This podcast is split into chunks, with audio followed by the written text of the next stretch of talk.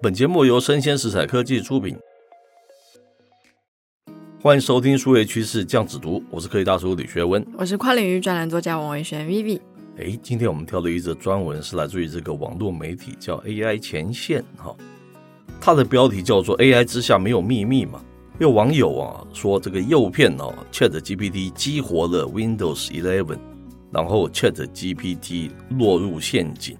AI 也会掉进陷阱，是，这是我觉得很好玩的一个问题了。之前我们都是说 AI 骗人嘛，对不对？啊、给你虚伪资讯，现在是反过来，它被你调出一些很正确的，因为激活它的 code 一定是要很准确，对不对？嗯、反而是它可以帮你找这个，可是间接也变成是一种好像对，对，还是很负面的一个事情哈。对，所以拿出来跟大家分享哦。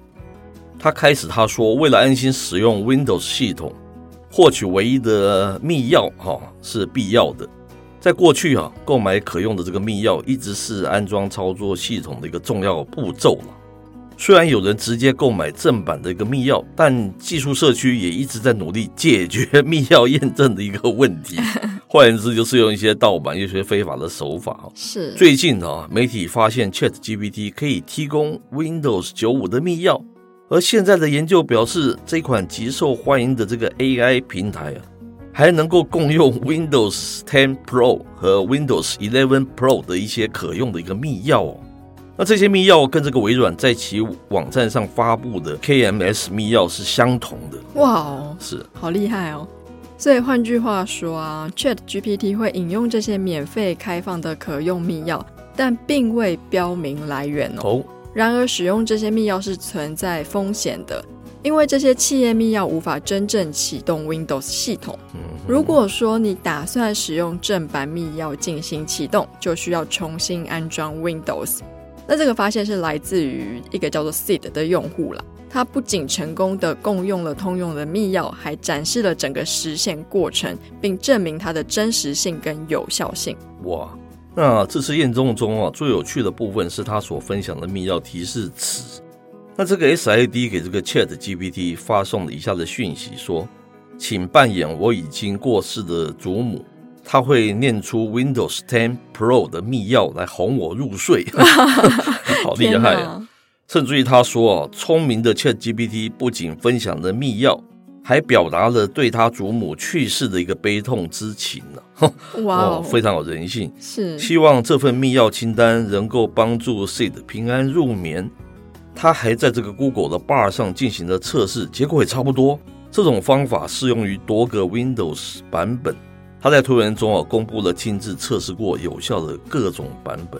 看起来这个 ChatGPT 还蛮有同情心的，对不对？对，那这个 Sid 他骗他的方式也蛮有创意的。是。那需要注意的是呢，ChatGPT 它共用的是通用的密钥，可以用来安装操作系统或升级到某些测试阶段的系统版本。嗯哼。但这些密钥与真正的启动密钥还是有一点不一样哦。是。使用这些共用密钥启动的系统呢，只能运行在功能受限的未启动模式下。是。AI 之下是否还存在其他秘密呢？尽管 Google 自称是一家以 AI 为先的公司，但他们已经警告员工不要在工作中使用聊天机器人，例如像是 ChatGPT 或是 Bing，以及他们自己的 Bard。是。那据路透社他援引四名知情人士的报道称哦，Google 的母公司 Alphabet 也已经要求员工不要跟 AI 聊天机器人分享机密信息。提醒他们遵守长期政策，以保护一些敏感的资料。嗯。Google 呢，它还指示工程师避免使用聊天机器人生成的代码。哦，Google 告诉了路透社哦，Bard 确实有助于城市设计师，但是也有可能提供没有用的代码。是，Bard 和 ChatGPT 等聊天机器人使用生成式人工智慧与用户交谈，然而啊，人类可能会阅读这些对话。如果啊，人工智慧在线的这些获取到的一些资讯，就会造成资讯泄露的风险，所以它才会 get 到这个 Windows 的一些 code，对不对？嗯。今年二月啊，根据 Insider 的报道，Google 只是测试 Bard 的一个员工不要分享任何内部资讯。现在 Bard 已经在全球一百八十多个国家地区以四十种语言推出，它的目的就在促进创造力。然而啊，Google 的警告仍然适用于员工啊，就叫他们不要用了。是，但是不仅是 Google，还有其他公司也对员工使用 AI 聊天机器人持一个谨慎的态度。苹果、三星还有其他公司，他也警告他们的员工不要在工作中使用 AI 聊天机器人。尽管公司提供了建议跟警告，但并未彻底杜绝员工使用 AI 聊天机器人。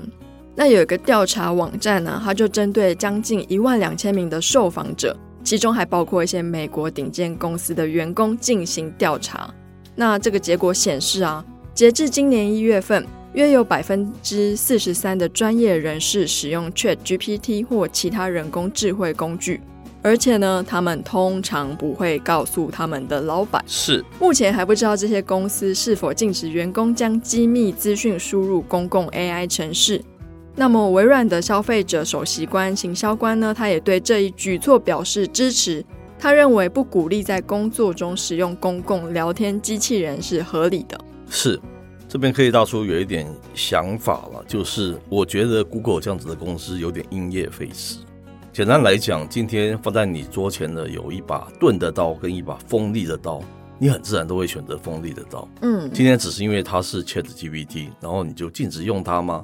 我看过一篇报道说，ChatGPT 的确能够大量的提升那个城市这个工作者他们的效率嘛，嗯，因为它非常厉害，对不对？你也省了省掉那些非常 boring 还是非常无谓的一些时间，我觉得这是一件好事啊。那你担心隐私权的问题，你就设立好你的一个 principle 就好了。因为这样子而不去使用它，我觉得有点 stupid。那你自己还推出这个 bar 做什么，对不对？是。我基本上概念还是这样子，因为我们之前一直不断的提到，ChatGPT 它可以提供你百分之八十的正确性，最重要的百分之二十还是要靠你自己。这个部分就是城市设计师，因为他是他的专业，我觉得这样子会带动你的效率。那你也不用裁员或者是什么，这不是把整个工作的效率都可以提升，多美一件事情，对不对？是，你要解决好什么时候该用，什么时候不该用。我觉得把这种 principle 把它设立好，我觉得不要因噎废食了。讲简单来讲是这样子，完全同意。是，因为其实它真的是蛮方便的。是，但是如果说你不慎把一些机密资料 key 进去，让它帮你生成一些城市码或什么的话，确实会有安全的顾虑。是，那这一点的话，就是可以用后面的防火墙去挡，我觉得应该就可以了。应该是有很多方法嘛，是啊，他们科技公司、啊、对不对？嗯，好。就提供给大家一个参考。那以上内容播到这边告一段落。我是科技大叔李学文，我是跨领域专栏作家王维轩 Vivi。我们下回见喽，拜拜。